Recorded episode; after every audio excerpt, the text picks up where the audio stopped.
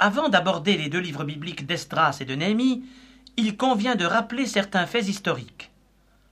Autour de l'an 700 avant Jésus-Christ, Ésaïe le prophète écrivit de la part de Dieu, Ésaïe chapitre 44 verset 28, Je dis de Cyrus, il est mon berger, et il accomplira toute ma volonté.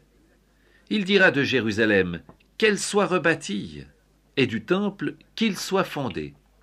Prophétie plutôt surprenante, à une époque où Jérusalem n'était pas détruite, et où le culte de l'Éternel était régulièrement célébré au temple de cette ville.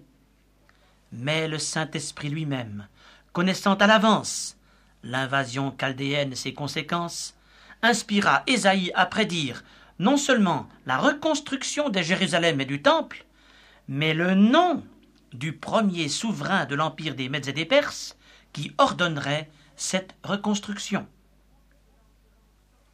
Autour de l'an 605 avant Jésus-Christ, soit un siècle plus tard, Nebuchadnezzar, roi des Chaldéens, vint assiéger Jérusalem pour la première fois et emmener des prisonniers.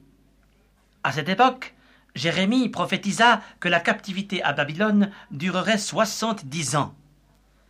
Quelques années plus tard, il y eut une seconde déportation vers le pays des Chaldéens, et enfin, en 586, Jérusalem fut conquise, le temple de Salomon fut brûlé, et Sédécias, le dernier souverain de Juda, fut fait prisonnier.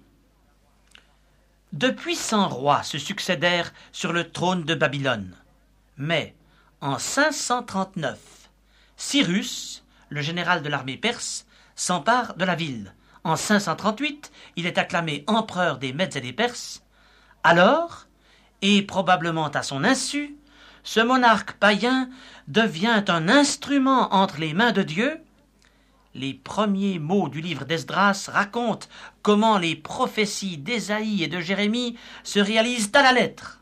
La première année de Cyrus, roi de Perse, afin que s'accomplisse la parole de l'Éternel prononcée par la bouche de Jérémie, l'Éternel réveilla l'esprit de Cyrus, roi de Perse, qui fit faire de vive voix et par écrit cette publication dans tout son royaume.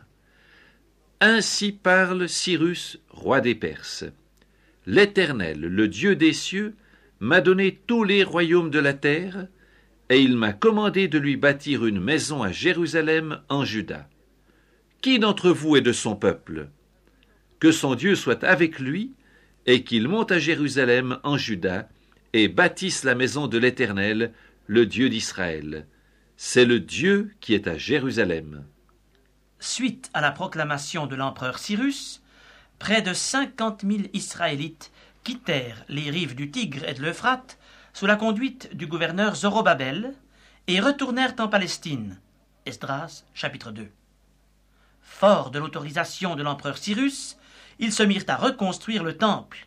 Esdras, chapitre 3. Cependant, les adversaires des Juifs s'opposèrent aux travaux et les firent interrompre pendant près de quinze ans. Esdras chapitre 4.